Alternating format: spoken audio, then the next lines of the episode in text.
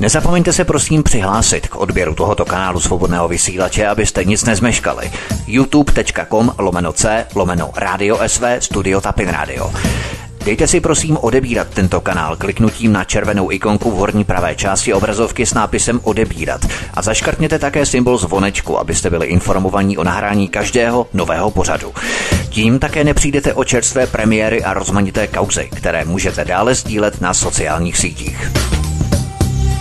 Příjemný, hezký, dobrý večer, dámy a pánové, milí posluchači svobodného vysílače. Od mikrofonu vás zdraví Vítek, vítám vás u našeho vysílání a přeju vám také příjemný poslech.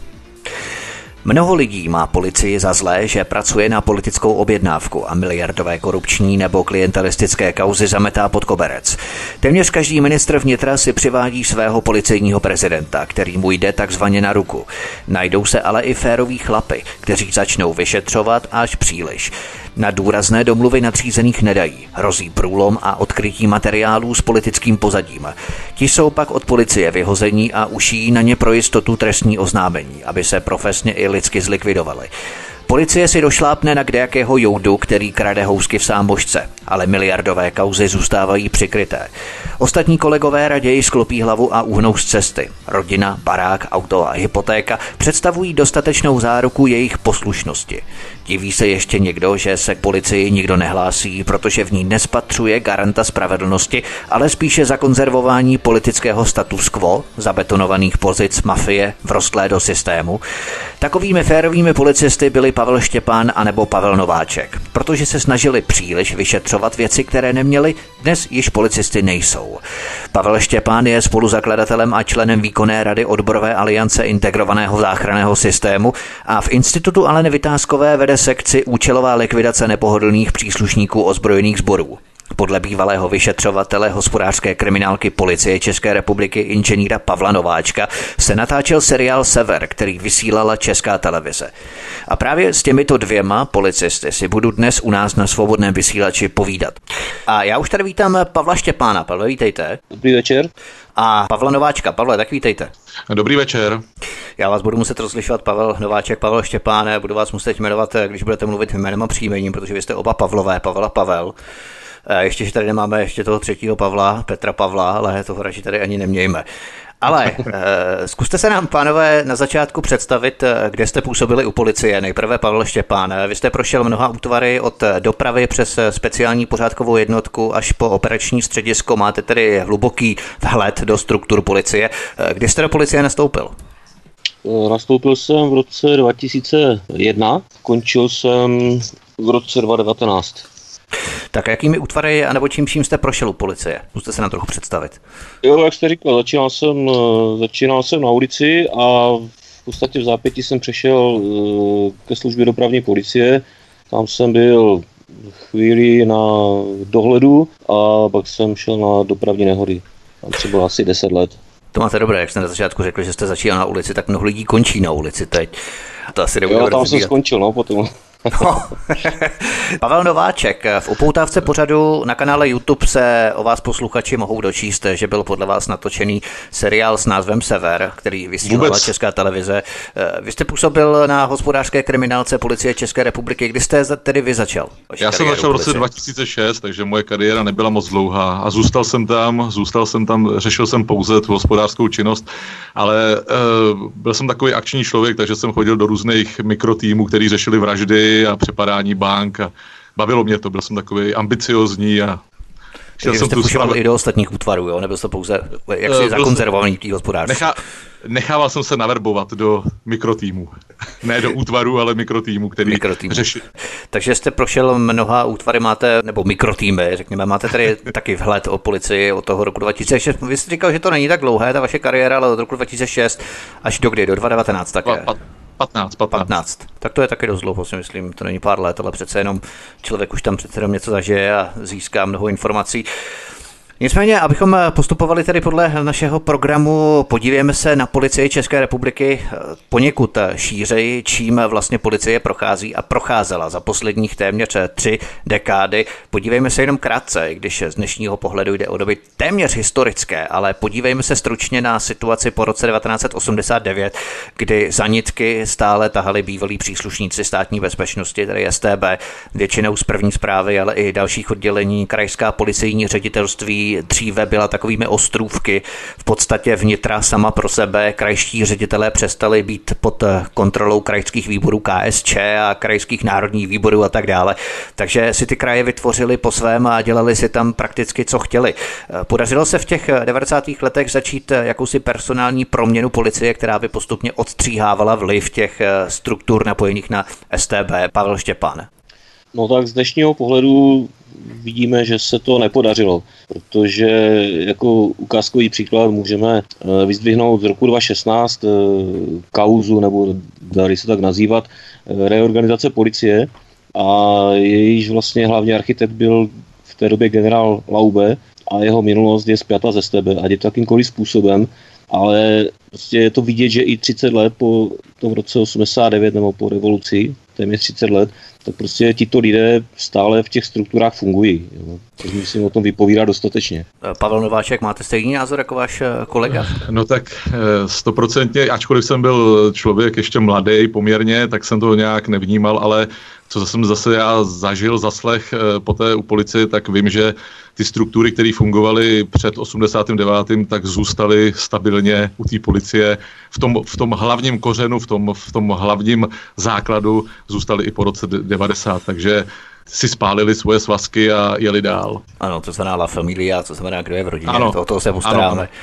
Ano, ano. To znamená, že je třeba nějaký rozdíl mezi Prahou a ostatními krajskými policejními ředitelstvími, protože v Praze se přece jenom ti náměstci a ředitelé točí, na rozdíl třeba od zakonzervovaného stavu na těch krajích. Je tam třeba nějaký rozdíl, Pavel Nováček?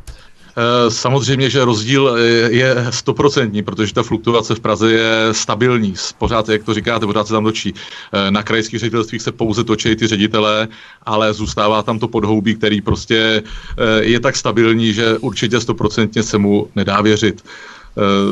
To podhoubí, podhoubí podle mě přináší i to, že právě nemůžeme věřit z důvodu různých propojeností, klientelismu, a je to špatně, je to, ta struktura je špatně provedena na těch krajských ředitelstvích. Pavel Štěpáne, myslíte, že právě to protáčení ředitelů a náměstků svědčí o jakémsi zkvalitňování postupné restrukturalizaci policie, nebo máte podobné zkušenosti s těmi kraji, že v podstatě tam je ten stav zabetonovaný do té míry, že hned tak někdo se tam nedostane na ta vrcholná místa policie v krajích? No, já bych řekl, že ten současný stav je, jak jste říkal, zabetonovaný, ale je to spíš eh, ve stylu uh, jsme jedna rodina, jo? já nebudu říkat to, co bylo ve filmu předtím, jo, tu hlášku. Ale je to, v tom, je to v tom duchu, že v podstatě těch krajských ředitelství je dneska 14 a ti ředitele tvoří takový úzký kroužek, a kterému samozřejmě šéfuje policejní prezident. Ti se potkávají spolu několik let na poradách, na různých setkáních, pracovních a tak dále a oni si mezi sebe prostě nepustí někoho e, nějakou e, úplně živou krev nebo nějakou, nedej bože, čistou krev, jo? to si prostě nepustí. A když tam přijde člověk, který by měl být čisté úmysly, tak jemu předpokládám, že mu bude naznačeno, pokud e, nepůjde s námi, no tak něco na tebe najdeme, neboj se. Prostě my umíme. Pavel Nováček, vidíte to také tak černě, protože těch krajů tady máme 14, jak se znělo z úst Pavla Štěpána. Ehm, vy jste konkrétně ze severu, každý samozřejmě, kdo pochází z toho daného kraje, tvrdí, že právě ten jeho kraj je ten nejhorší, ale myslíte si, že právě sever eh, je jakousi líhní, protože máme tady Plzeň, máme tady Olomouc, Hanáckou mafii, Ivan Langer a tak dále, bývalý eh, ministr vnitra, ale těch krajů samozřejmě v každém kraji se něco najde. Myslíte, že právě sever vede? No to uh, asi, asi, jak to říkáte vy, já budu to říkat za sebe, že ano, sever vede, ale kdo je zase ze Severní Moravy, řekne, že Severní Morava vede. Uh, já si myslím, že jak jsme se bavili, bavili o tom, že fluktuace je pouze v Praze, tak právě stabili, sta, stabilní situace vedení těch krajských ředitelství je to, že každý je pro každýho to nejhorší. Každý to ředitelství. Aha. Protože víte, ty stejný obličeje, stejný názory, zamrzávání, prostě na těch postech, to je nejhorší pro státní službu. Je to nejhorší pro státní službu, protože ty lidi jsou, si myslí, že jsou do, do konce svého života neomezení vládci toho svého regionu. A to je problém, velký problém.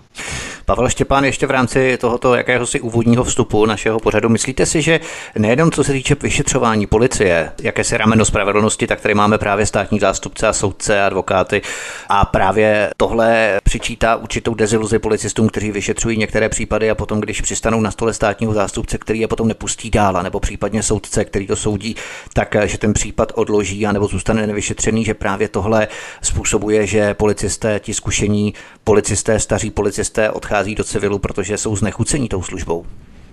Tak tam bych to trošku rozlišil na, eh, jak jste říkal, na dva způsoby. Jeden je, že eh, tomu policistovi nebo tomu vyšetřujícímu policistovi dokáže život znepříjemnit státní zástupce. A to mohu potvrdit, eh, protože ty informace máme, že zejména v případě závažnějších kaus, tak jsou tam, jsou tam cítit tlaky, anebo jsou to takové účelové kroky, které toho příslušníka znechutí natolik, že prostě ten šanon zavře a napíše si to do civilu. A má odslouženo, takže končí a odchází, odchází frustrován. A pak je to ta skupina, eh, která se věnuje, řekl bych, té drobnější kriminalitě. Tam je zase frustrace z toho, že eh, ty drobnější kauzy procházejí přes státní zástupce standardně, protože to je eh, to už je víceméně rutinní práce ale ta končí, nebo ty kauzy končí u soudu a potom, když vidíte výsledek vaší práce, že v podstatě jsou ty skutky se opakují cyklicky, co čtvrt roku, co půl roku a ti pachatele dostávají stále podmínky. Jo, takže vy potom zjistíte, že za dva roky děláte toho pachatele třeba šestkrát a on je stále na svobodě a stále páchá tu trestnou činnost tu samou. Jo, to znamená, že vykrádá ty sklepy, jo, krade jízdní kola nebo nějaké věci a stále jo, má už šestou podmínku, tak si potom říkáte, jako kam to teda chceme dotáhnout nebo co tím chceme dosáhnout. A stalo se vám třeba někdy v praxi, že na vás mával gauner, který páchal podobnou trestnou kriminalitu, pouliční kriminalitu, dostával stále podmínky a zdravil vás na ulici a smál se vám do obličeje přímo? Tak do těch extrémů to jsem, to jsem nezažil, to nemůžu potvrdit, ale ale v podstatě potom už, eh, když ho tam máte, já nevím, po šesté, po sedmé na výslechu, nebo nějakým způsobem s tím konfrontujete jeho činnost, v vozovkách činnost, tak uh, už se prostě znáte, no, nějakým způsobem.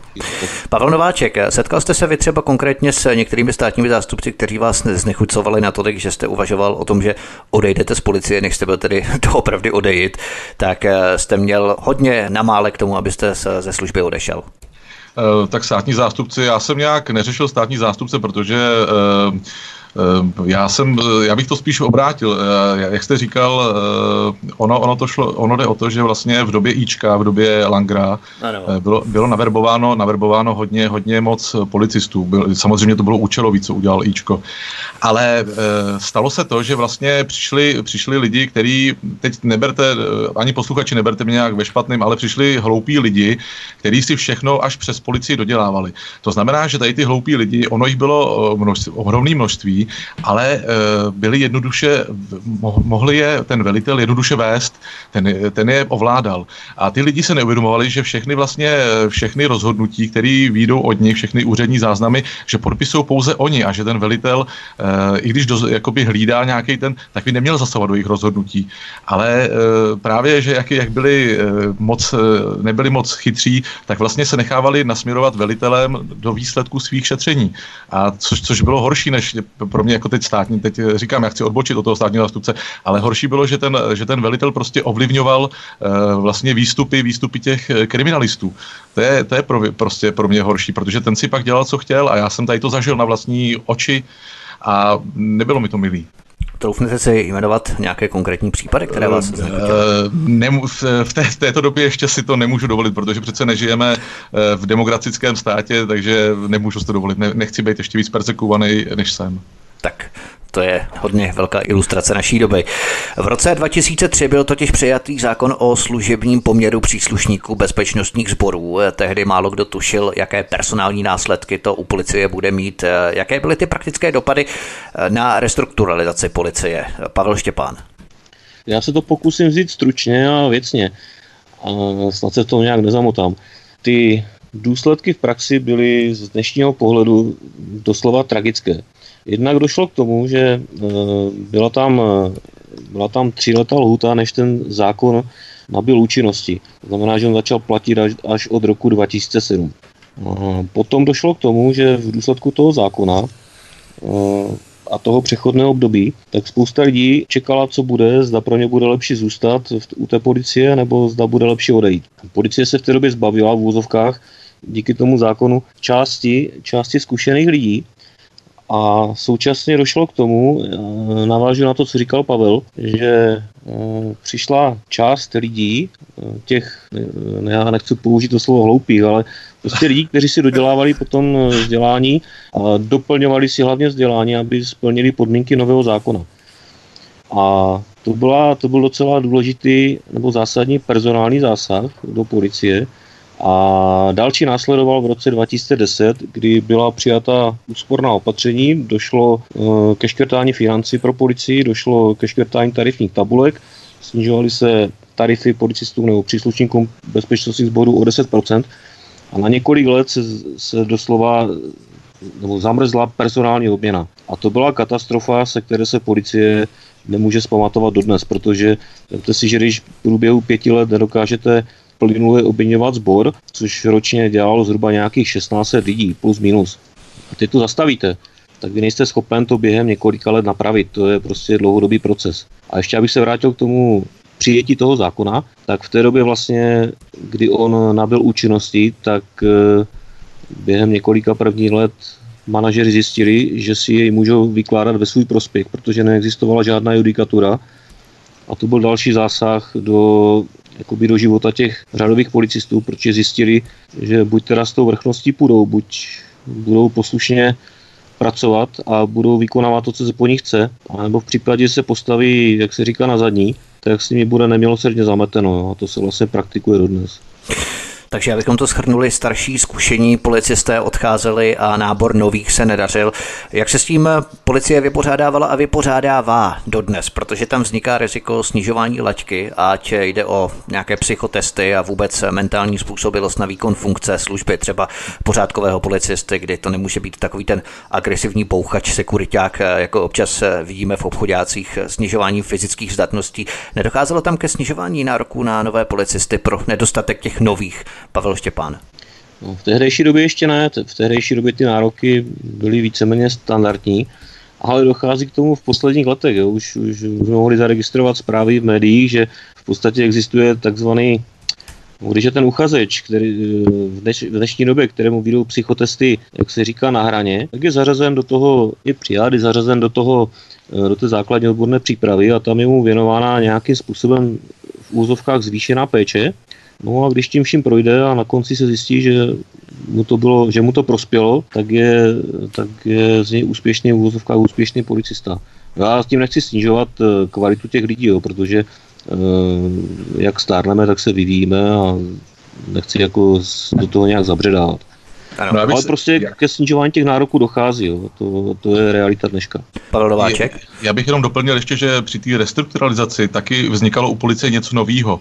A to bylo eh, elektronický neboli evidence trestního řízení, kdy se vlastně e, spisy, které byly pouze ve formě papíru, převáděly do elektronické podoby. A když já zažíval to, eh, vlastně když jsem tam byl, zažíval jsem to, že mnohé spisy zůstaly zažlucené u okna na parapetu a e, prostě ani se nepřevedli do té elektronické podoby.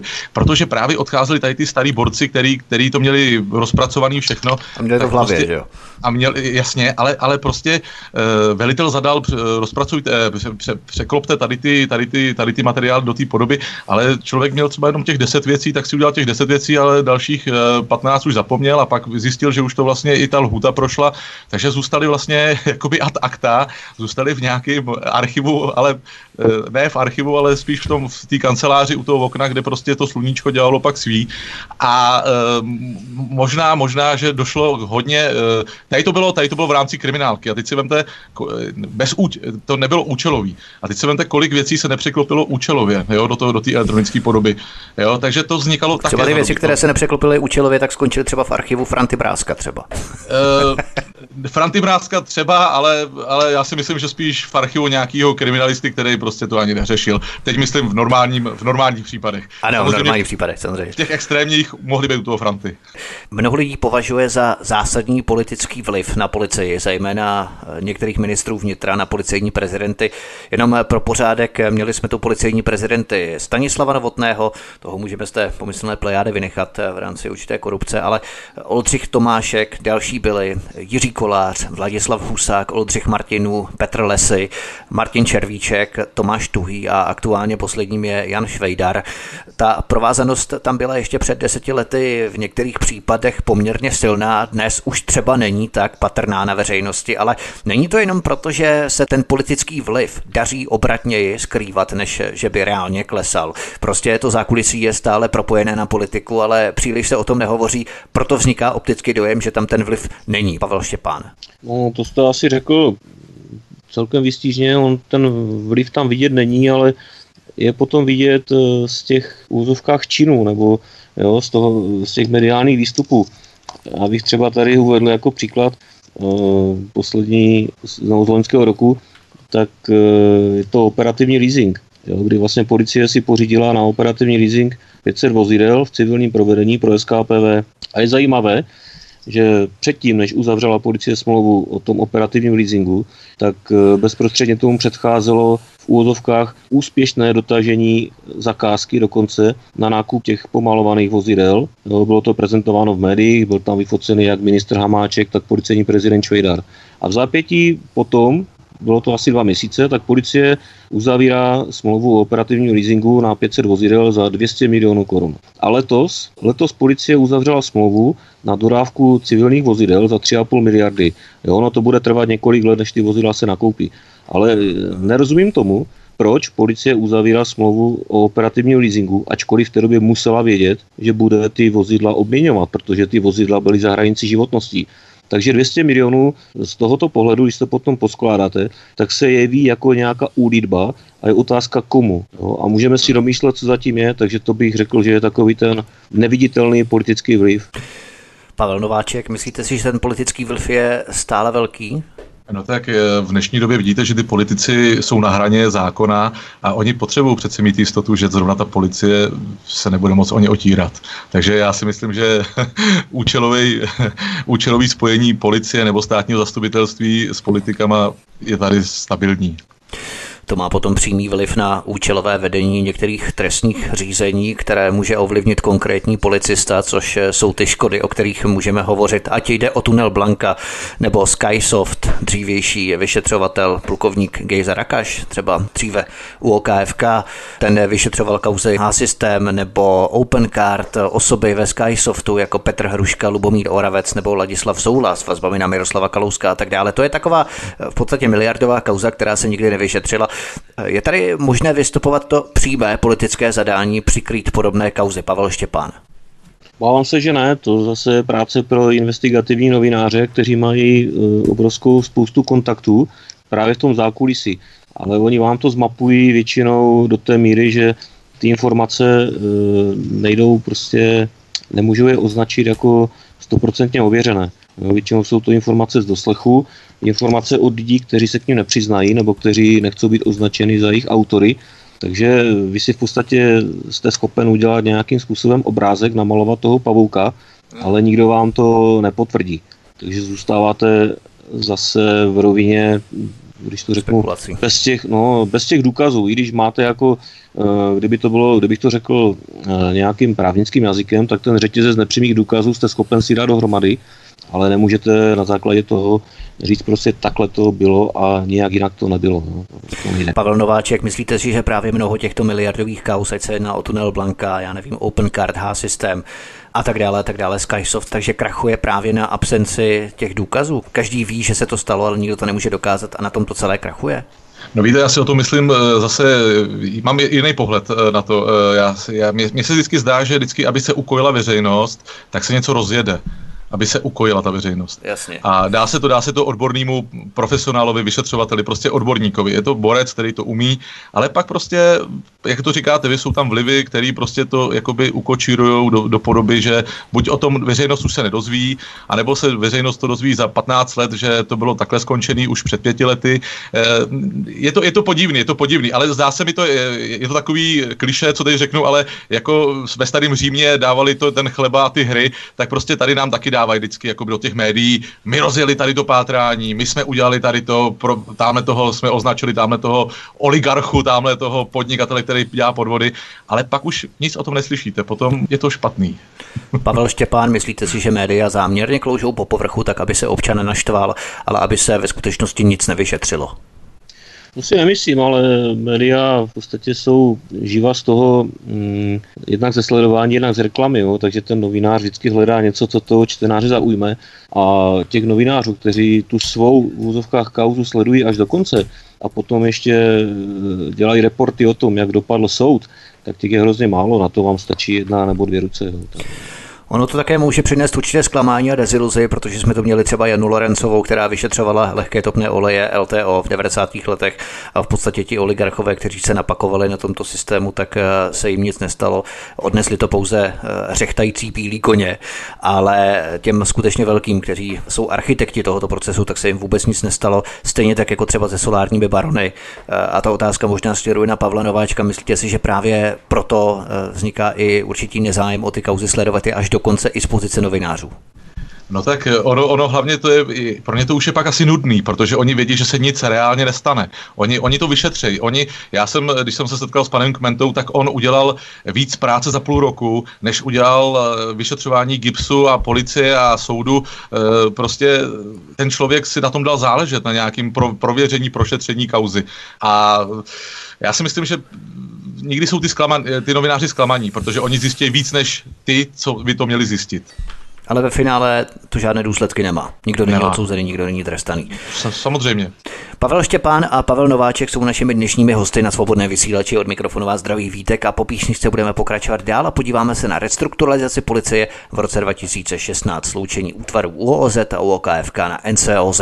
Bude to zajímavé. Hezký večer. Máme po píšničce, vítáme vás tu zpátky od mikrofonu vás zdraví vítek, jste stále naladění na vlnách svobodného vysílače, přes samozřejmě přes internet.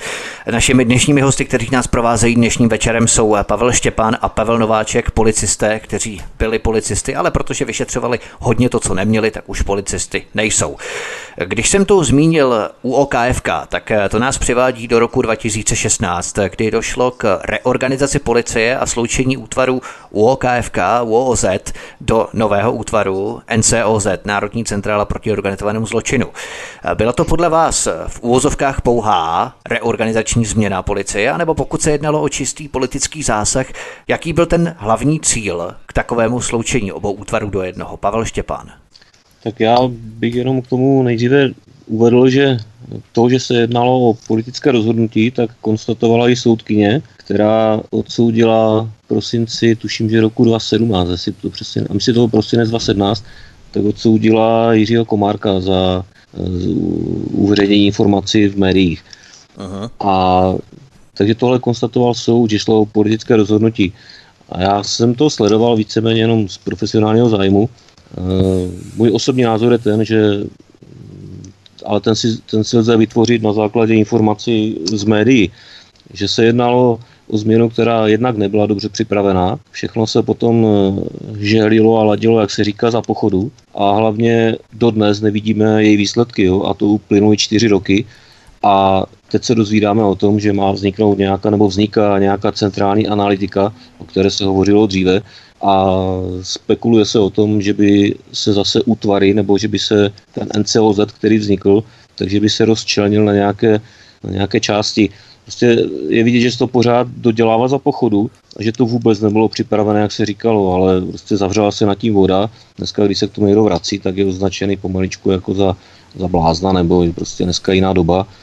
A vše, všechno to vlastně utichlo, splnilo to účel, účelem, o tom můžeme spekulovat, já o tom nevím, jaký byl účel, nevidím do mozku těch autorů, ale osobně si myslím, že tam bylo nějaké politické zadání, protože uh, ta policie ani ta dnešní, tak nemůžeme ji označit, že absolutně apolitická, to prostě není. Pavel Nováček, myslíte si, že sloučení těchto útvarů mělo za následek eh, jaksi ochromení policie v rámci vyšetřování některých kaus, které by zasahovaly až do vrcholových pater české politiky? No tak použil, použil se osvědčený recept z minula, to znamená, e, máme stabilní, e, můžeme ovlivňovat pouze jeden útvar, nemusíme ovlivňovat dva útvary, máme to jednodušší jako politiky, jo, takže, takže, takže, takže když budou tak jednoduše o tom přemýšlet, tak eh, stoprocentně e, je, to, je to prostě dělaný na, na zakázku, jo, tady to sloučení.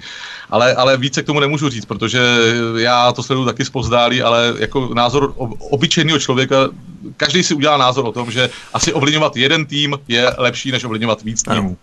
A vy samozřejmě jste komunikovali s některými kolegy, ať bývalými nebo současnými, to znamená, ano. že máte určitě větší představu o tom, za jakým účelem to bylo provedeno, než my obyčejní lajci asi. Ano, ano, ano. Jasně. Vypravme se teď od policie k justici, která tvoří další část našeho rozhovoru, další rameno spravedlnosti. V novém miléniu se tu rozmohl fenomén rychlo studentů na plzeňských právech. Byla to obrovská kauza, která nás posouvá dále do rozhodování justice. Máme tu třeba někdejšího děkana práv v Plzni Milana Kindla, který vypracoval posudek, díky němuž byl propuštěný do Kataru katarský princ Hamid bin Abdel Sani. S eh, jeho jménem, s jménem Milana Kindla byl spojený prodej dvou tisíců bytů společnosti ČES například. Máme tu ústeckého soudce Jiřího Berku a konkurzního správce podnikatele Jana Harangoza. Milan Jančík například ex-starosta Prahy 5 z ODS, advokát Eduard Bruna, kauza Čunek si pamatujeme a také hájil Petra Nečase a Janu Naďovou Nečasovou. Kolik soudců, státních zástupců, advokátů podle vašeho odhadu prošlo plzeňskými právy za jaksi zvláštních zrychlených okolností, abych to tak diplomaticky řekl. A stále působí v justici, advokaci nebo u policie Pavel Štěpán. Na to nedokážu odpovědět, já vycházím zase pouze z informací z médií, kdy e, bylo uvedeno, že prověřováno bylo zhruba těch 400 nejrychlejších rychlo studentů.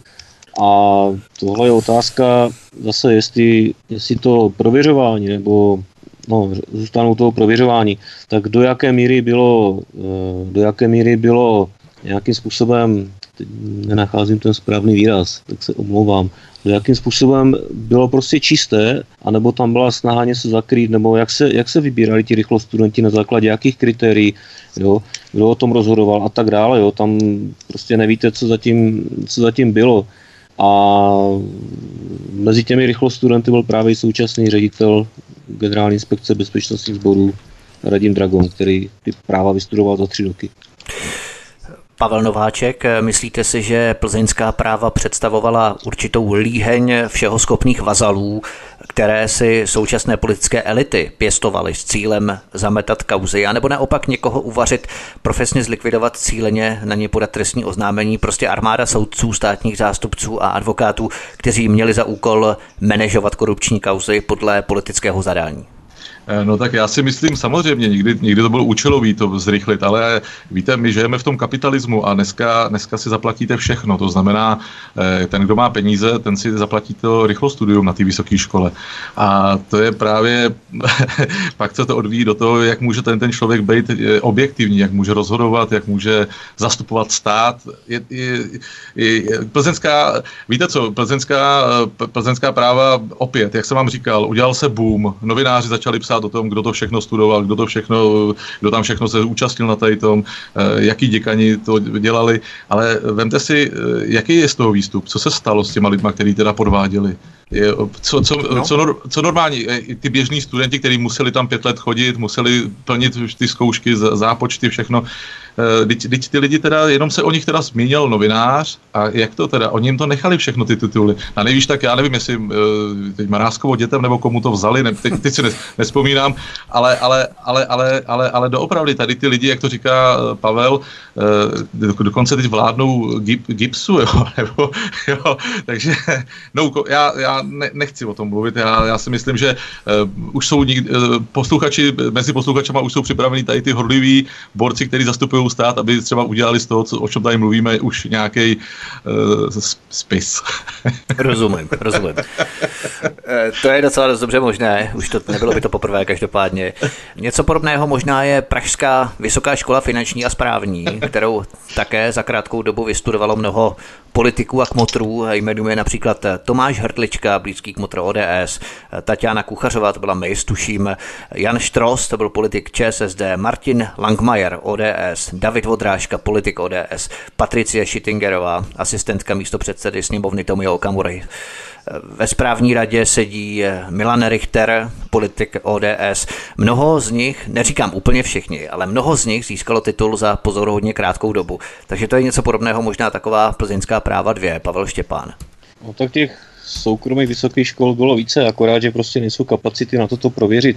Ale já bych jenom to, já bych to nechtěl nějak pitvat, jo. Prostě tady přišla po tom roce 2000 nějaká doba, kdy kdy prostě byla ta společenská poptávka, nebo ty tituly byly zkrátka v kurzu. Ale to, že máte ten titul, nebo že ti lidi mají ten titul, tak to z nich nedělá odborníky, nebo to z nich nedělá lidi nějakým způsobem lepší, nebo z předpoklady pro výkon té práce. Jo. To bylo pouze nastavené tak, že ta společnost to nějakým způsobem akceptovala, vyžadovala, ale nikde není napsáno, že člověk, který má jenom maturitu, tak nemůže být v té práci lepší než ten člověk s tím titulem. Jo. No. Ten titul je takový zavádějící. Já bych ještě jenom navázal na to, co říkal Pavel a vrátil bych se k té vaší předchozí otázce. Jestliže e, v podstatě nedokážeme rozklíčovat přesně, jaký rozsah těch e, manipulací na té plzeňské fakultě byl.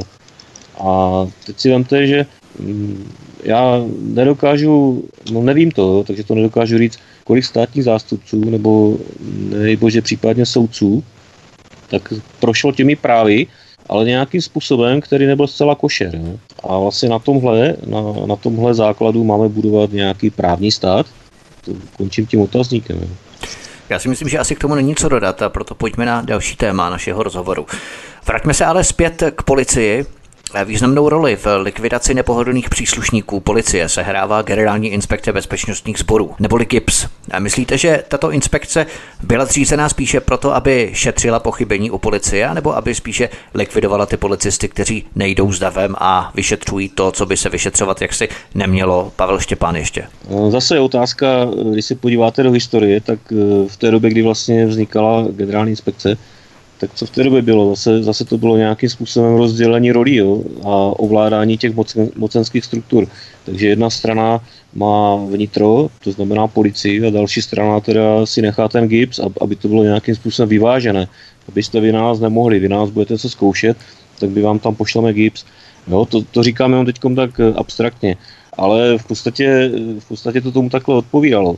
A nikdo do dnešní doby nikdo neřešil například, jak ten gips eh, fungoval a jak funguje, jak funguje dnes.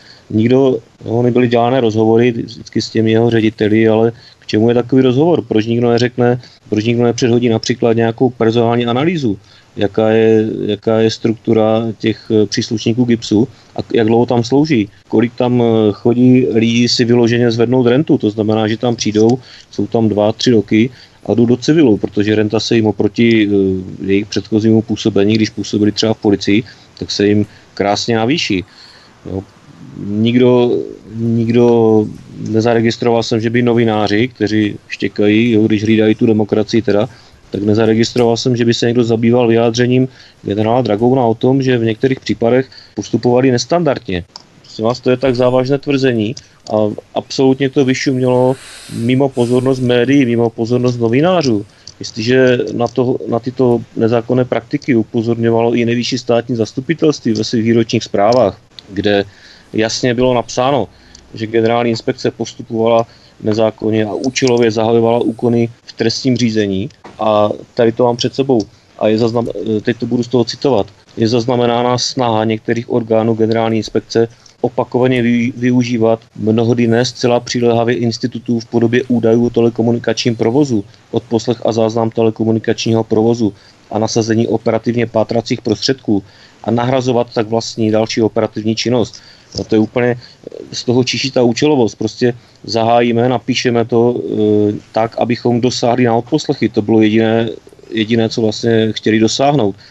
A jestliže generál Dragon řekne, že tento postup, že v minulosti postupovali nezákonně, ale už to nebu, už tak postupovat nebudeme, tak mě to vyjádření se rovná, jako kdyby někdo řekl, já jsem zabil babičku, ale už to nikdy neudělám. Asi, asi takhle. Pavel Nováček, možná taková trochu návodná otázka, ale myslíte si, že GIPS, tak jak můžete hodnotit podle jejich činnosti až do dnes, že opravdu plní tu svou funkci, jak se vyšetřovat nepravosti v rámci policie, anebo jenom přikrývat nepravosti ty, které se nemají dostat na veřejnost? No tak já jsem hlavně tady ty věci neobjektivní. Mě vyšetřoval Gibbs a já jsem zažil, já jsem zažil na, na vlastní kůži Gibbs, takže já jsem neobjektivní a viděl jsem práci člověka, který přišel, byl půl roku, byl půl roku na Gibsu a vyšetřoval mě a viděl jsem, že ten člověk neznal ani e, vlastně Eh, paragrafy, odstavce, neorientoval se v trestním zákonníku. Eh, bylo to pro mě strašně složitý, protože ten člověk si mě pozval, eh, když mi hrozilo víc jak pět let na tvrdo, tak si mě pozval do kanceláře a chtěl mě vyslíchat bez advokáta. Začal mi mlátit, jako ne mlátit, ale ukazoval mi spis, který je proti mě vedený. Prostě udělal na mě takový ten nátlak, vizuální nátlak, co tam CDčka mi ukazoval, že teda asi tam jsou odposlechy. Jo. Bylo to úplně šílený, jak, jak tady ten člověk vlastně začal tu mou kauzu. A když jsem se poté dozvěděl, že ten člověk už u GIPSu po dvou letech pak nebyl, takže to úplně koresponduje s tím, co říkal Pavel, že ten člověk si tam šel prostě zvednout tu svoji rentu, protože renta se dostává podle té hodnosti, tak on, on, byl, on, on byl nějaký, někde pracoval na nějakém obvodním oddělení, uh, dostal se na GIPS, nevím jakým, uh, to asi ví jenom Bůh, jak se tam dostal, ale prostě doopravdy to byl amatérismus a když poté, když poté teda mě Eh, nechal obvinit, eh, tak eh, jak bych to řekl, říkal mi, že, že se všichni musí obvinit a že pak se můžou očistit. To znamená, policisti. že ten člověk, který je dva roky působil v Gipsu a potom odešel, ano. ale to vaše trestní oznámení zůstalo. E, ne, ne, ne, ne, on, on, to, on, to, on to dodělal, on to dodělal, to byla, to byla roční, půlroční práce, to byla, to, on, on, on, si to dodělal, on si to dodělal, tu, tu svoji věc, odezdal státnímu zástupci, a bylo legrační, bylo legrační, ještě byl u soudu eh, a bylo legrační, když jsem sledoval, eh, že vlastně ukazoval, eh, že se baví o přestávku se soudcem. On tam byl jako svědek a ukazovali soudce Teplického soudu Čapek a tady ten člověk z toho gipsu se přede mnou bavili na chodbě o přestávce, kdy ukazovali prostě, že je to v prčicích. Jako, abych si uvědomil, že prostě oni jsou tam. Bylo to, bylo to absurdní, bylo to, bylo to frustrující a můžu vám říct, že zase opět nejsem objektivní. Eh, GIPS prostě, GIPS eh, plní funkci pouze zastrašovat vyšetřující policisty a prostě nič, ničit životy. Eh, samozřejmě poli, u policie jsou problémoví policisti, který asi, asi i Pavel bude, bude vědět, že asi nejvíc asi biznis je u těch dopraváků, jak to všude pořád vidíme, jak si vybí, vybírají pokuty. Určitě, určitě trestná činnost u policie musí být. Eh, ty policajti fungují na hraně, i ty vyšetřovatele. Viděl jsem, viděl jsem, v Teplicích byl, v Teplicích byl vlastně takový, nebyl jsem v tom mikrotýmu, ale byl, byl tam mikrotým na drogy, protože v Teplicích vlastně Teplice jsou pro nejenom, nejenom arabský, arabský centrum, ale taky drogový centrum. A teď nevím, jestli to koresponduje taky, teď, teď se omlouvám, nechci být nějaký, uh, jak se tomu říká, rasista, teď nevím ty slova, fašista, nebo teď uh, omlouvám se, ale, ale byl tam... Nevadí, my si tady na ty slovíčka moc nehrajeme, takže to neřešte úplně v pohodě. Dobře, dobře, já se, já jenom abych se uměl označit správně, jak mě budu označovat, ale prostě ano, s těma, Arabama tam, s těma Arabama tam jsou i drogy a byl vlastně, viděl jsem, že ten mikrotým fungoval tak, že uh, vy jste i o tom mluvil, eh, že prostě nechávali některý dílery stranou, protože jim dodávali ty informace, ale nechávali je tu trestnou činnost dělat.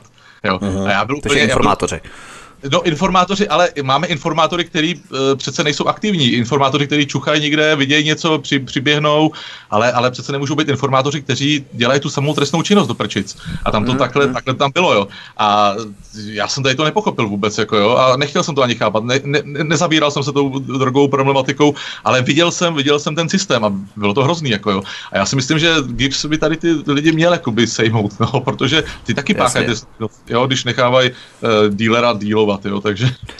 Pavel Štěpán, myslíte si, že právě to je problém, že eh, policie si pěstuje informátory, kteří sice informují do naší informace, ale zároveň páchají trestnou činnost, eh, pro kterou vlastně by měli být stíhaný a to je právě ten problém i co GIPS nevyšetřuje? Tak to takhle asi nedokážu posoudit. Já si myslím, že spíš je problém v tom, že mnozí policisté toho informátora neumějí nějakým způsobem získat nebo neumějí získat toho informátora kvalitního. No, těch, eh, prostě není to jednoduchá záležitost a ten policista, který tohle umí, tak by měl být eh, zaplacený zlatem. Jo. Bohužel dneska tomu tak není. Jo. Dneska se, dneska se naopak s těmi zvláštními finančními prostředky zvláštně nakládá a takže ten smysl, který to zákonné ustanovení obsahuje, tak se někdy dostává samotný na šikmou plochu. Jo. No ono, ono, já do toho vstoupím jenom, ono je taky, těž, ono je taky těžký, eh, že když máte získat informátora, tak musíte od něj mít všechny údaje osobní, jo, takže ten člověk je někde evidovaný a, teď, teď, a tady v tom, tady v tom, eh, tady v tom, jak bych to řekl, já se nechci být nějaký hrubý, ale tady v té špíně, eh, kdy nevíte, kdo jak co pak vejme z toho. Přesně tak, a, někdo ho vynese a dá ano, gaunerům, že jo? Ano, ano, ano, ano, takže, takže to je taky špatný, jako jo, proto ty informátoři jsou nedo, nedostatkový zboží. Co třeba poslanecká komise pro kontrolu GIPS? Máme nějaké výsledky konkrétních pochybení nebo opět zaryté ticho, krčení ramenou, klopení zraku? Pavel Štěpán. Tak eh, se členy komise jsem se měl možnost setkat tuším dvakrát nebo třikrát, teď vám to přesně neřeknu. Nicméně, ačkoliv to jednání bylo střícné, tak uh, mohu říct, že to, že zákonodárce svěřil kontrolu GIPSu parlamentní komisi, a nebo tuším, že on to svěřil vládě, ale vlá, nebo poslanecké sněmovně takhle. A poslanecká sněmovna to přenesla na bedra právě te, tím, té parlamentní komise, že zřídila tu parlamentní komisi pro kontrolu GIPS, no stálou komisi pro kontrolu GIPS. E, tam je problém v tom, že ti lidé, kteří v té komisi sedí, tak prostě jsou zvoleni na to volební období a nejsou v té práci nebo nejsou v té problematice orientováni. To znamená, že jenom to, než on do toho trošku pronikne, tak mu trvá. A teď si vemte, že ti poslanci, no a teď si vemte, že, ti, že ti poslanci mají spoustu jiné práce, jo. Přijímají se desítky zákonů a nevěřím tomu, že každý poslanec přesně ví, pro co zvedá ruku. Jo. Tam se to asi projedná na poslaneckém klubu, zvednete ruku pro tohle a o málo, málo který zákon jako studuje ten poslanec detailně. Jo. Teď jim nechci sáhat do svědomí, ale kromě toho mají další svoji práci jo, v těch svých okrscích a tak dále. Takže ta komise sice je dobrý, ale ty výsledky nebo ty výstupy jsou víceméně, jak jste říkal, obecné. Navíc nikdo je nepustí například do živých spisů. Jo. I když zase ta jejich kontrolní role je definována v zákoně velice obecně, takže mohli by si lecos vydupat, ale není na to čas, není na to možná ochota e, při prvním, e, při prvním jakoby vzdoru, tak, e, tak na to rezignují. Takže ta komise, ta současná, jakž tak, bych řekl, že se snaží něco dělat, ale ta předchozí, tak to byla tragédie, no, to jako ta nefungovala vůbec. Pavel Nováček, stotožnil byste se s tím, co uvedl Pavel Štěpán a to, že parlamentní komise pro kontrolu GIPS je zcela nefunkční, ta kontrola je jenom víceméně formální? No tak samozřejmě je to o tom, že potřebují taky ty poslanci být v komisích, takže je to i o těch místech si myslím, já nic víc tomu nechci říct, protože eh, já si myslím, že kom, já, můžete mi ukázat nějaký výstup v médiích, co komise jako vyřešila, nebo eh, já, já, já bych do toho skočil jenom, já bych do toho skočil, že uh, oni tam jsou ti poslanci jmenováni, samozřejmě zase podle zastoupení stran. Jo, jediný, kdo bere odměnu, tak je předseda té komise, jo, aspoň to, jo, takhle, to, tak. to, lze, jo, to lze dohledat, jo, jo. ale ale jak říkám, ty výstupy nejsou prostě... Eh, Taky nejsou... lze, ne, nelze dohledat. nelze dohledat. Ne, ty výstupy se dají dohledat. My jsme třeba dostali nějaké odpovědi, když jsme se eh, dotazovali jako odborová organizace, ale jsou to víceméně obecné, ale ta komise prostě je, jak bych to řekl, taková bezzuba, jo. Aby ta kontrola měla nějaký smysl, tak to se už bavili, tak by musel, musel být nějaký kontrolní orgán, který by byl složený z lidí, kteří tomu rozumí. To znamená, že aby tam byl třeba dejme tomu i nějaký policista, nějaký soudce, státní zástupce plus nějaký ten poslanec, aby to prostě spektrum těch lidí bylo širší a mělo nějaký záběr. Ale když tam prostě přijde poslanec, který je vzdělaný v jiném oboru, tak nelze předpokládat, že ví přesně, co má kontrolovat nebo na co se má zaměřit. Jo. A my jsme jim dávali podněty, například e, požadujte personální analýzu, jo, jak jsem říkal o těch rentách, jo, jak dlouho tam ti příslušníci slouží požadujte analýzu e, finanční, to znamená, jaký ten GIPS má rozpočet a jaký je, jaký je výstup, jo, kolik je trestních řízení a tak dále. Jo, bylo nám řečeno, že to trestní řízení v podání GIPSu je neuvěřitelně drahé. A je teda otázka, za ty peníze nerozpustit například mezi příslušníky a nevrátit to zpátky pod ministerstvo vnitra. Jo, těch, těch úvah tam bylo více, jo, ale dneska je to pořád, jak to je. Naopak, jo, pan generál Dragon požádal o navýšení rozpočtu, ačkoliv se neustále píše, že trestná činnost policistů nebo příslušníků bezpečnostních sborů klesá, tak pan generál požaduje navýšení rozpočtu GIPSu. No. Takže je to, to je nepřímá uměra. Že? Pavel Štěpán a Pavel Nováček jsou hosty stále u nás na svobodné vysílači od mikrofonu vás zdraví vítek a po píšničce se podíváme v poslední části našeho rozhovoru na konkrétní kauzy konkrétních profesně i lidsky zlikvidovaných policistů. Zůstaňte s námi, hezký večer. Písnička nám končí, opět vás tu zdravíme ve třetí části našeho rozhovoru. Od mikrofonu vás zdraví vítek a spolu se mnou našimi hosty, kteří nás provází dnešním večerním vysíláním svobodného vysílače, jsou bývalí policisté Pavel Štěpán a Pavel Nováček.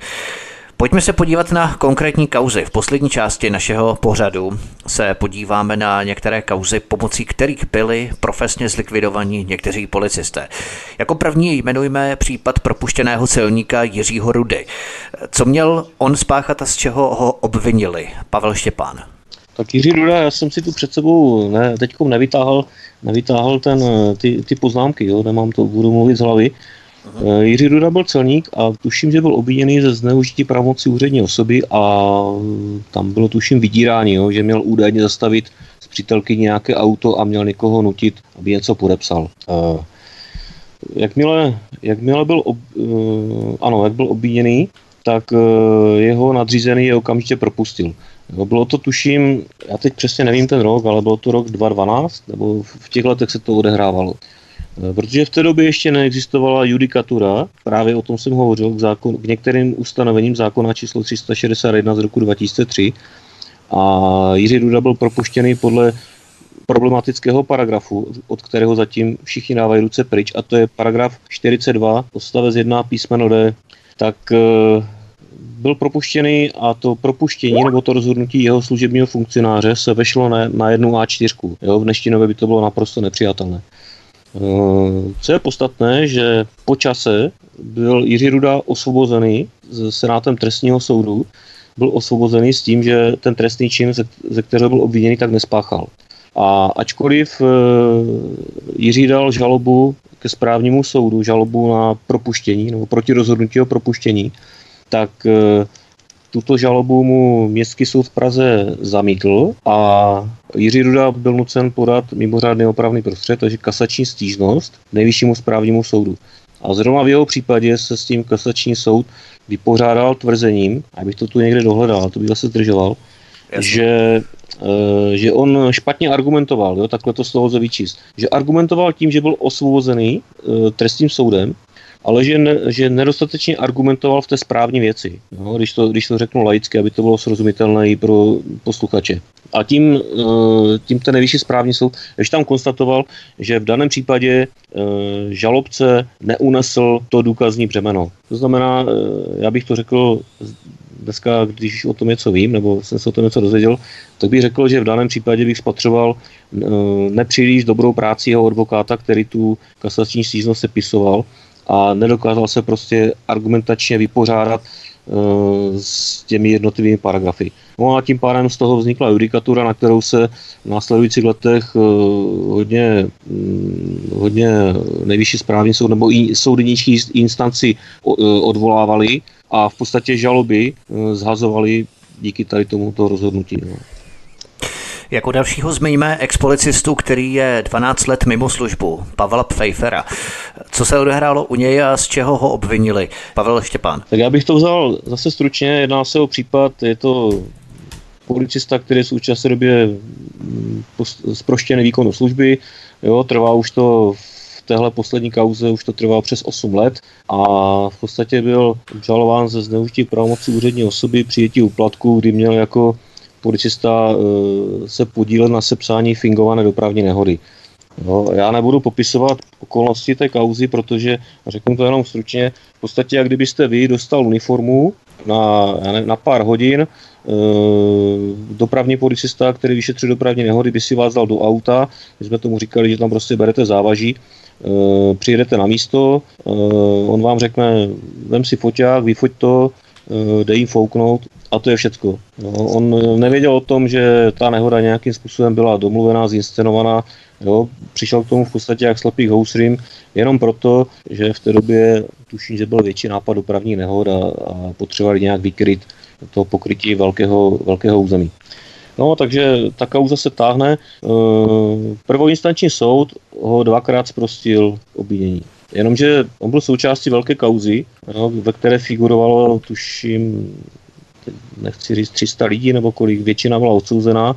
No a máme takové tušení, že vlastně ten pan soudce, který na tu kauzu nebo který to měl trošku na starosti, takže chce odsoudit všechny, jo, bez ohledu na to, bez ohledu na to, jak jsou na tom oni sami s vinou a jestli se vůbec na tom podíleli. Takže e, dalo by se říct, že s těmi vinnými by se díky tomuhle přístupu mohli spláchnout i někteří nevinní. No, takže dvakrát byl zproštěn, odvolací jsou to pokaždé zrušil a po třetímu vyměnili senát, který byl který byl na to přístupný a odsoudil ho nepravomocně. Jenom chci doplnit, že je to 8,5 let, 8,5 let mimo službu, to znamená, že člověk je pořád v takové té právní nejistotě. Přirovnal bych to například ke kauze Aleny Vytázkové, která o tom mluví, co to je 8 let být trestně stíhána vláčena po soudech. Je to neuvěřitelný nápor na psychiku a v podstatě vy jste vtažen do soukolí toho systému v úvozovkách a jste tím soukolím nemilosrdně vláčen. Jo? Podepíše se to na vás, na nejbližších, na rodině, na okolí. Jo? A i když potom z toho vlastně soukolí vyplivná, vy jste čistý, tak eh, ty škody, které to na vás napáchá, jsou nedozírné a hlavně ten čas se nedá vrátit.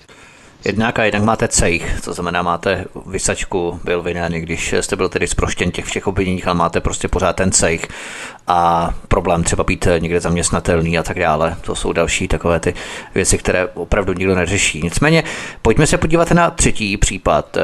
Zmiňme Petru Lhotákovou. Její případ pokračuje, táhne se neuvěřitelných pět let. O co jde v jejím případě? Tak uh, mám takový pocit, že Petra byla u vás uh, jako host v pořadu. Tam se hovořilo, tuším, o šikaně u policie a o, o vztazích, jaké panují mezi policisty, jak ano, nadřízení ano. zneužívají právě paragrafů a, a jak, jsou, uh, jak jsou nadřízení v některých případech, když je zájem, tak jak jsou schopni vám znepříjemnit život, jo? že zači, začíná to tím, že vám dávají nějaké negativní události, výtky, pak to pokračuje účelovými kázenskými řízeními a, a nakonec vás v podstatě donutí buď odejít do civilu nebo někam jinam. A i když si najdete jiné místo, tak vždycky tam zvednou ten telefon a na tom novém místě vám udělají takovéto personální PR. Hmm. Ale k tomu případu. Tam šlo o to, že byla propuštěná z důvodu e, pozbytí osobnostní způsobilosti, byla vyslána psychotesty, ale policie se nevypořádala, nebo krajský ředitel se nevypořádal e, s dalším důvodem a to bylo to, že ona již před tím propuštěním tři měsíce, tuším, že to bylo tři měsíce, takže pozbyla i, způsob, i způsobilost e, zdravotní.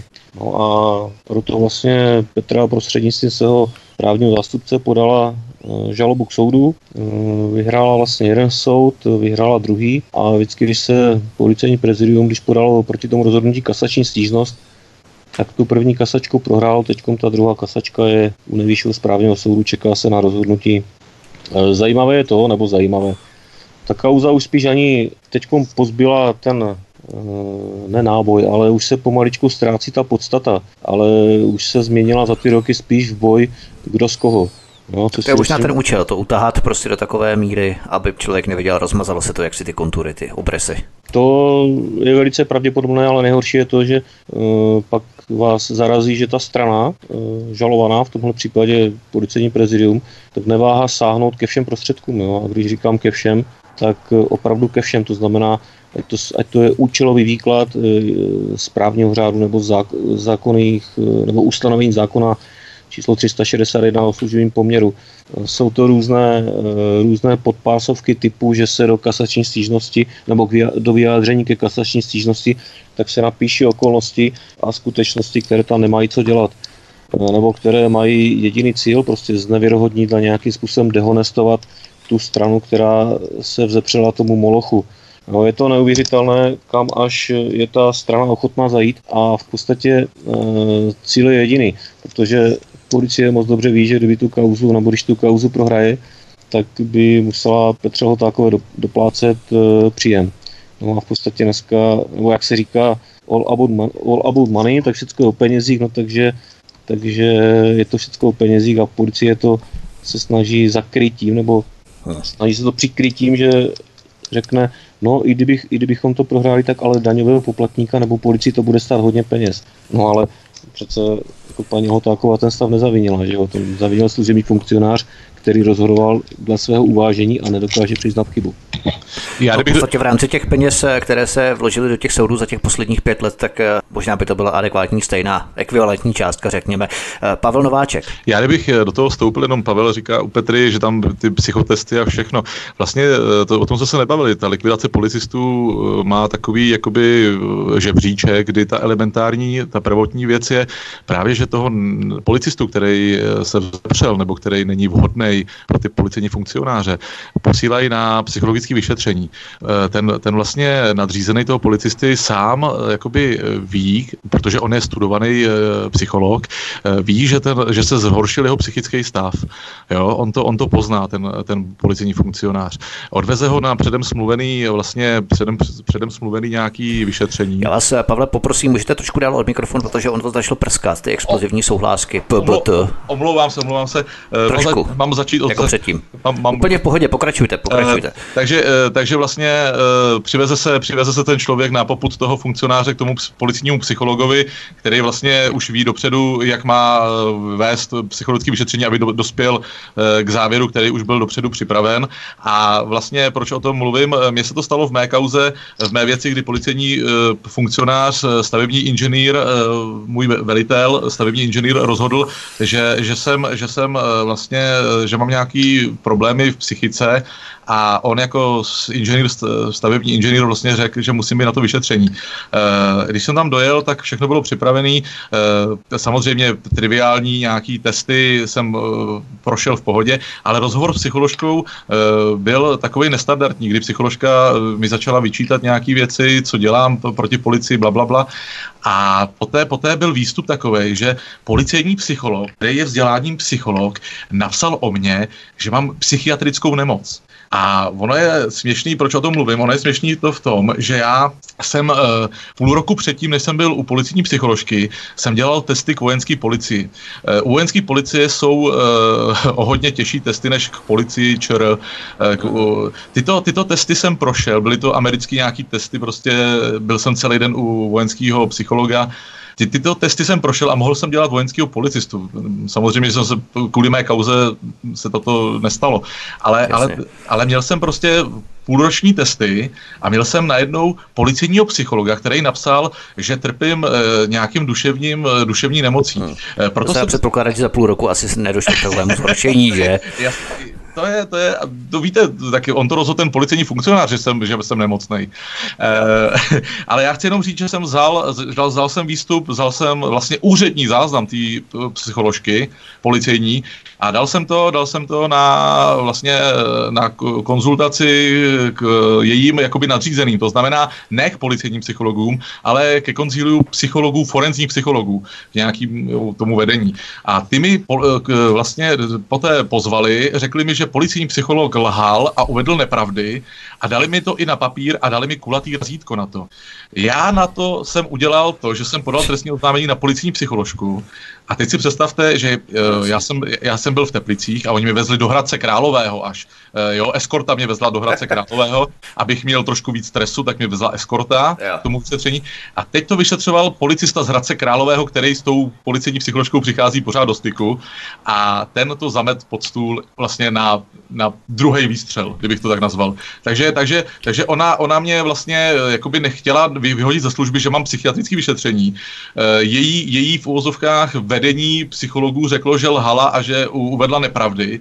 A já jsem teda to uvedl do svého trestního oznámení, tak, tak to bylo odloženo, že prostě ona může se zmílit. Takže vám vlastně zůstalo, že máte psychický problém, ale když se to začalo vyšetřovat, tak eh, se z toho nic neudělalo. Eh, mě, mě to nezůstalo, já jsem, já jsem to vyhrál, protože jsem se odvolal a mě to pak zrušilo policijní prezidium, to rozhodnutí, že mám psychický problém.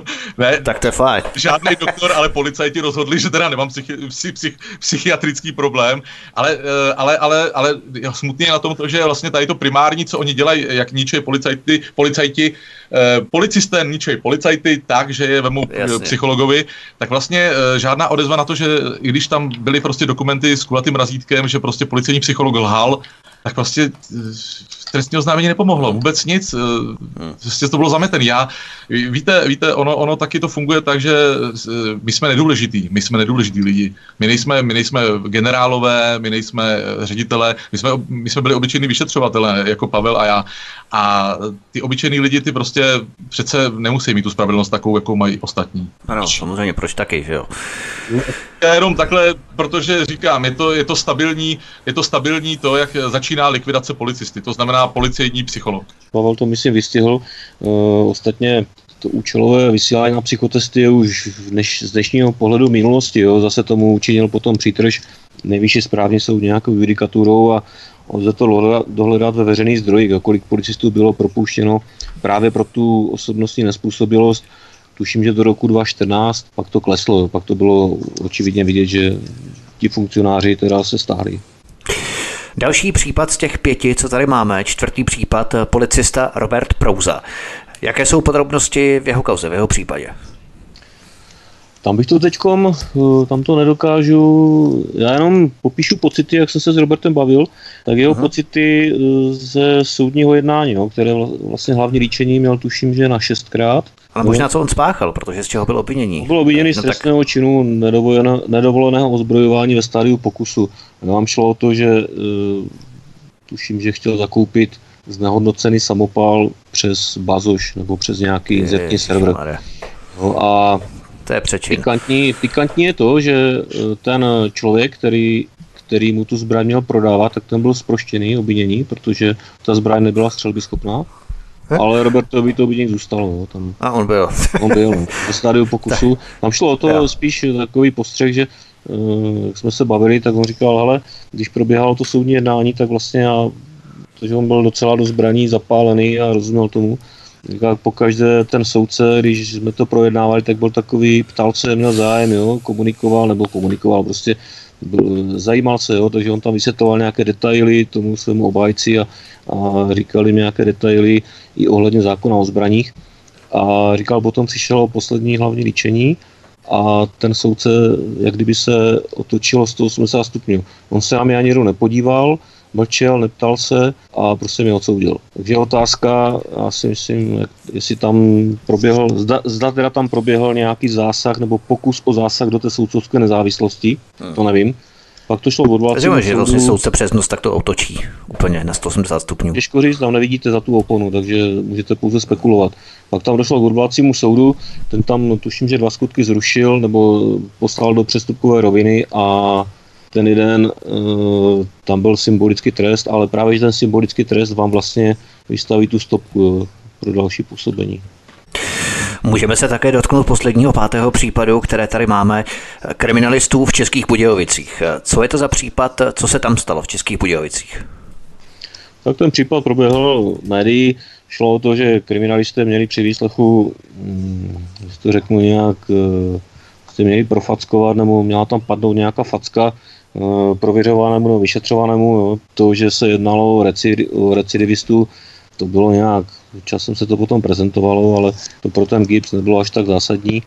Samozřejmě, že by k tomu nemělo docházet, jo, ale je otázka, je otázka jak, to, jak to posoudit, protože mnohé takové ty v vozovkách fackovačky prochází u soudu nebo nedochází ani k soudu, většinou se to řeší v přestupkovém řízení nebo v přestupkové rovině Tady, eh, tady to došlo tak daleko, že GIPS zahájil pro eh, vyšetřování pro podezření z trestného činu mučení a jiného nelidského zacházení.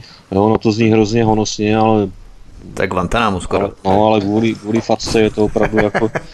Nakonec teda ten jeden kriminalista, já to znám pouze z médií, ne, nemám jako o tom nějaké blížší informace, tak ten jeden měl spáchat sebevraždu, případ došel k soudu, odvolací soud eh, toho druhého kriminalistu zprostil obvinění, nicméně nejvyšší státní zástupce podal dovolání, no, Pavel Zeman.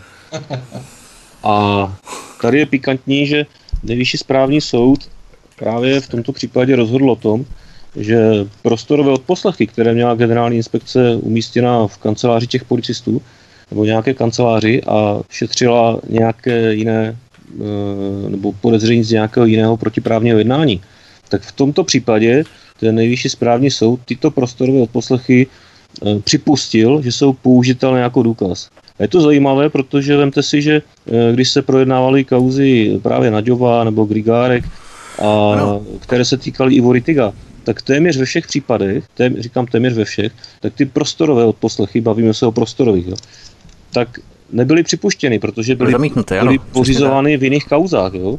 Byly připuštěny pouze, tuším, že tam byla jedna kauza, teď jsem se na to díval na internetu, takže v jedné kauze byly připuštěny a nestačily k tomu odsouzení. Nicméně je zajímavé, že e, tady prostě, jak se jedná o policisty, tak je to v pořádku. Jo. Tady byly připuštěny v podstatě bez no, mrknutí oka. Jo. No v, ale pořád, v, pořádku, ale... v pořádku kvůli Zemanovi, kvůli tomu, že, se, e, že to udělal Zeman teď.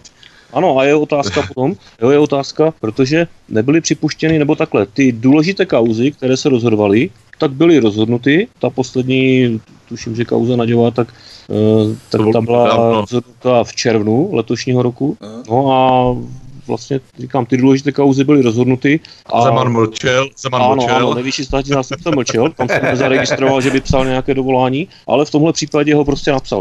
A já bych chtěl vám doplnit, že toto, je snad, toto už je třetí případ, o kterém vím a, eh, a který jsem mi četl, kdy nejvyšší státní zástupce podával dovolání v neprospěch policistů. Na, na základě toho prvního, tak potom byli policisté, kteří byli nejdříve městským soudem v Praze zproštění, tak potom byli odsouzeni. A toto je druhý případ, kdy mu vlastně nejvyšší soud vyhověl. A teď podával dovolání ve třetím případě. A já nemůžu o tom ještě mluvit moc, ale jenom zmíním, jak, se, eh, jak Pavel Zeman argumentoval, nebo k jaké argumentaci se uchyluje.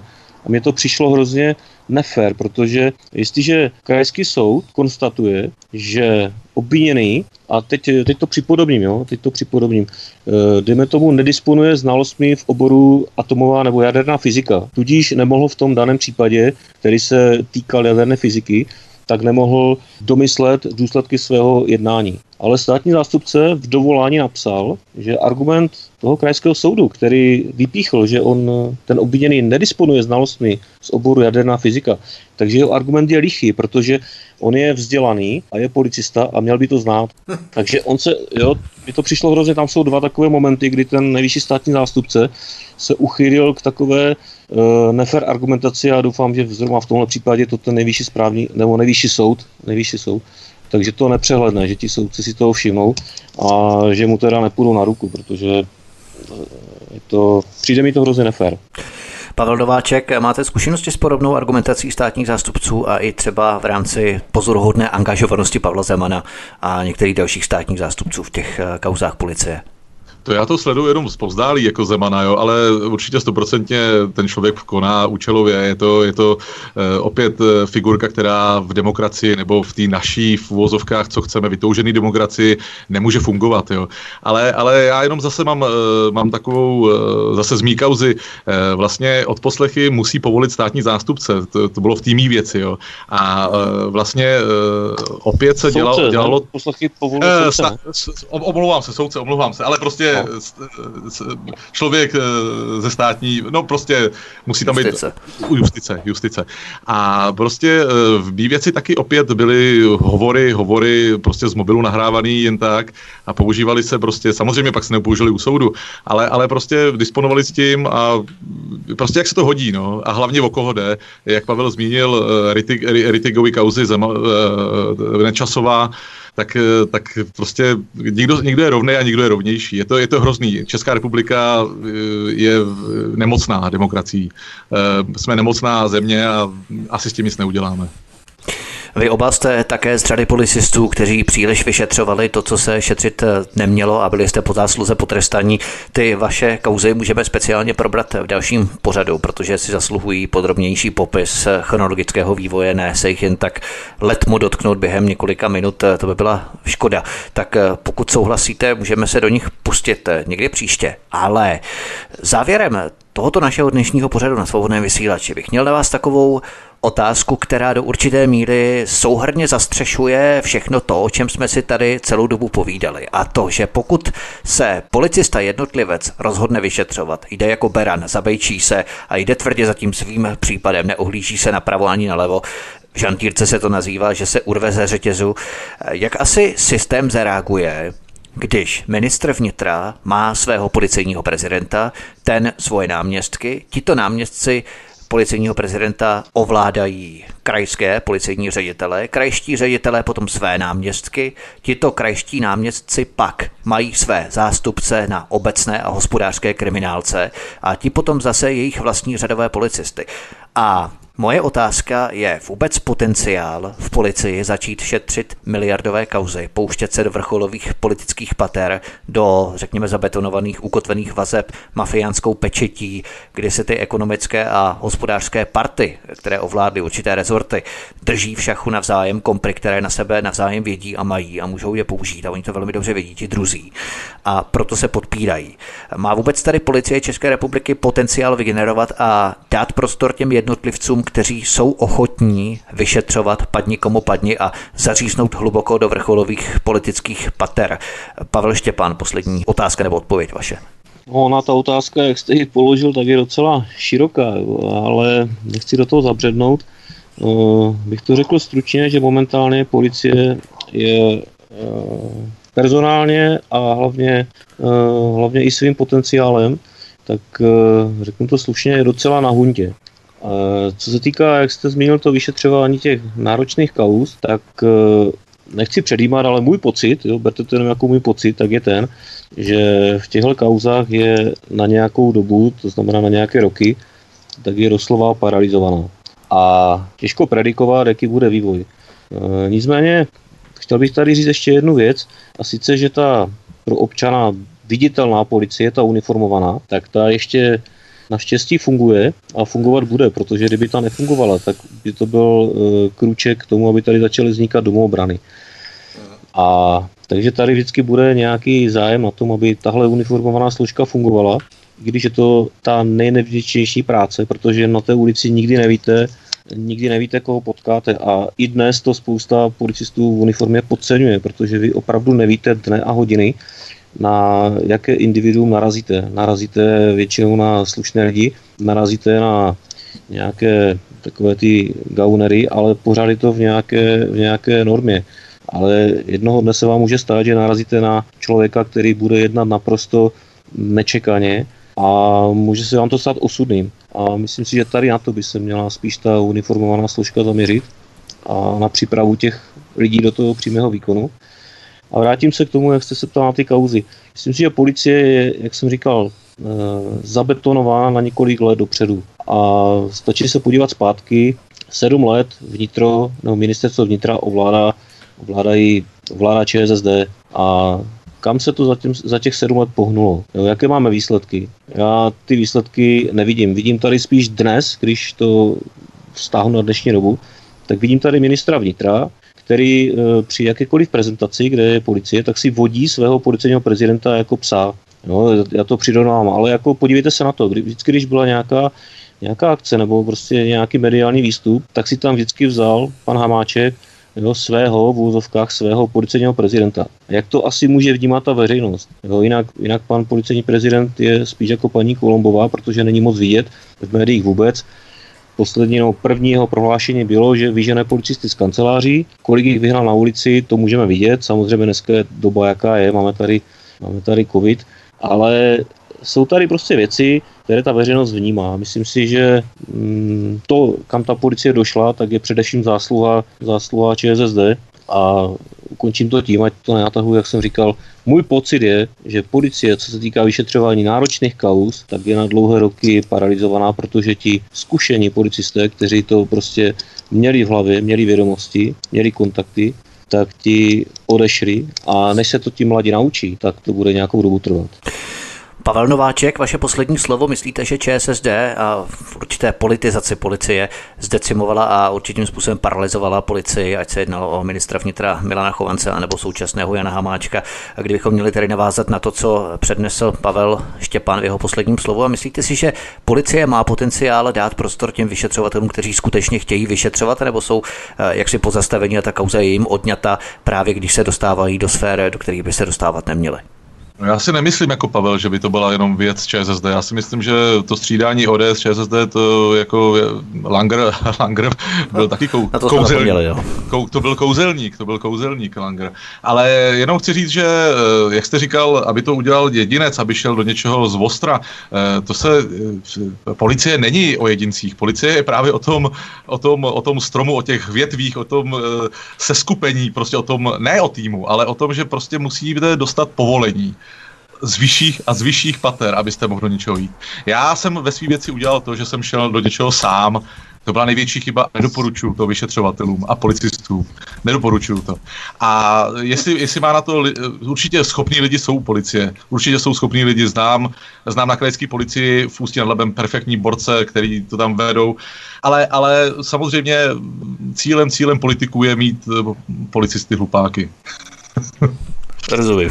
Abych ještě tak prosím vás doplnil jenom takovou ano. krátkou větu, že tady v posledních letech lidé nadávají na systém. Jo? Prostě systém je takový, systém je takový a onaký, ale zapomíná se, že ten systém tvoří právě lidé. Jo? A dokud ti lidé v tom úvozovkách systému budou pracovat, jak pracují a, a nikdo nebude chtít nějakým způsobem ten přístup změnit, tak se to nezmění nikdy, protože vždycky se musí najít někdo, kdo jakoby zapálí tu svíčku nebo na chvíličku dosvětí to světlo a, a ti ostatní buď prozřou, anebo, anebo se schovají, budou vyhledávat dále stín. No, takže.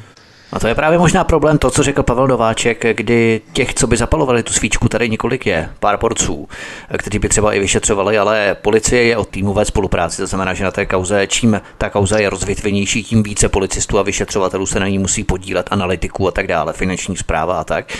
A pokud těch, co by tu svíčku zapalovali, je méně než těch, co by tu svíčku nejraději sfoukávali, tak eh, může se tady potom stát to, že ti lidé opravdu mají deziluzi a jak si jsou zklamáni a znechucení odcházejí, protože vědí, že nikdy jim ten prostor daný nebude. Co potom s tímto stavem můžeme dělat? Já bych to ještě doplnil jenom v tom smyslu, že eh, aby to nevyznělo, jak, že prostě jsme tady dva bývalí policisté a tady naříkáme a pláčeme, jak je to celé špatně. Jo. Jasně. Jo, ono to tak není, jo. ta policie funguje, ale jak jsem říkal, jo, funguje v těch kauzách, kde jakoby, kde jakoby o nic nejde, nebo nechci říct o nic nejde, já to nechci bagatelizovat, ale funguje standardně, jo. Ale když potom přijde nějaká větší úvodovka rána, tak uh, jestliže je tam nějaký zájem, tak ten nadřízený prostě má ty prostředky, možnosti, jak vám to vyšetřování trošku znepříjemnit, nebo jak vám naznačit, kam by se to mělo, jak to říkal Pavel, ten z té kriminálky má zkušenosti větší, tak vám může naznačit, jakým způsobem by se to mělo ubírat. No a když to nepomůže, když to nepomůže od nadřízeného, tak eh, jak jsem říkal, máme to prostě, máme to potvrzené, tak v tom případě ještě může nastoupit eh, státní zástupce, který to taky nějakým způsobem může ukočírovat. Ale zase se přes tady to sdělení se dostáváme znovu k tomu systému, jo, který je prostě tvořen pouze lidmi, nik, nikým jiným. Jo. Pavel Nováček, poslední slovo, pokud velitel nadřízený selže v rámci určité přátelské v úzovkách domluvy, tak nastupuje státní zástupce. Myslíte, že tohle je právě kámen úrazu a problém? Tím bychom to mohli zakončit. No, můžeme to zakončit tím, že když pak nastoupí státní zástupce, tak nesmí studovat v Plzni. Nesměl předtím studovat v Plzni. já, já, já, víte, víte, víte, víte, je to, je to strašně složitý, je to, je to kruh, je to kruh a já si myslím, že z něho jen tak nevybočíme z toho kruhu. Je to uh, velitel, když selže, uh, tak bude vás hodnotit. Oni se nebudou ptát vás jako řadovýho kriminalisty. Oni budou vždycky, přijdou za velitelem a řek, ten, ten řekne, že jste neposlušný. A Jasně. policie je o tom, abyste poslouchal, ne abyste byl vy ten jedinec, který myslí svojí hlavou, ale vy musíte poslouchat, vy jste ve službě, vy jste ve služebním poměru. A já si myslím, že je to, no, nevím, neumím se k tomu vyjádřit víc, ale, ale prostě velitel vždycky bude pro všechny důležitější než vy jako řadový vyšetřovatel. Pavel Štěpán a Pavel Nováček, bývalí policisté, kteří odešli ze služby nebo respektive byl jim ukončen poměr ve službě v rámci policie, protože vyšetřovali příliš a to se dnes v naší demokracii asi nemá. Pánové, já vám moc děkuji za dnešní rozhovor. Já budu rád, když se tady setkáme u mikrofonu svobodného vysílače příště a probereme třeba detailně vaše kauzy. Ať se jedná o fotovoltaiku Pavla Nováčka anebo o balistické vesty Pavel Štěpán a další kauzy, které vlastně byly příčinou eh, vašich trestních stíhání a tak dále. Nicméně eh, já vám děkuji, mějte se hezky a moc děkuji. Pavel Nováček. Hezký večer, mějte se. A Pavel Štěpán taky, moc děkuji. Hezký večer, díky, nashledanou. Nashledanou. Tento i ostatní pořady si, milí posluchači, stáhněte nejenom na stránkách svobodného vysílače, ale zavítejte rovněž i na náš YouTubeový kanál, kde prosím klikněte na tlačítko odebírat, které máte umístěné v pravé horní části obrazovky.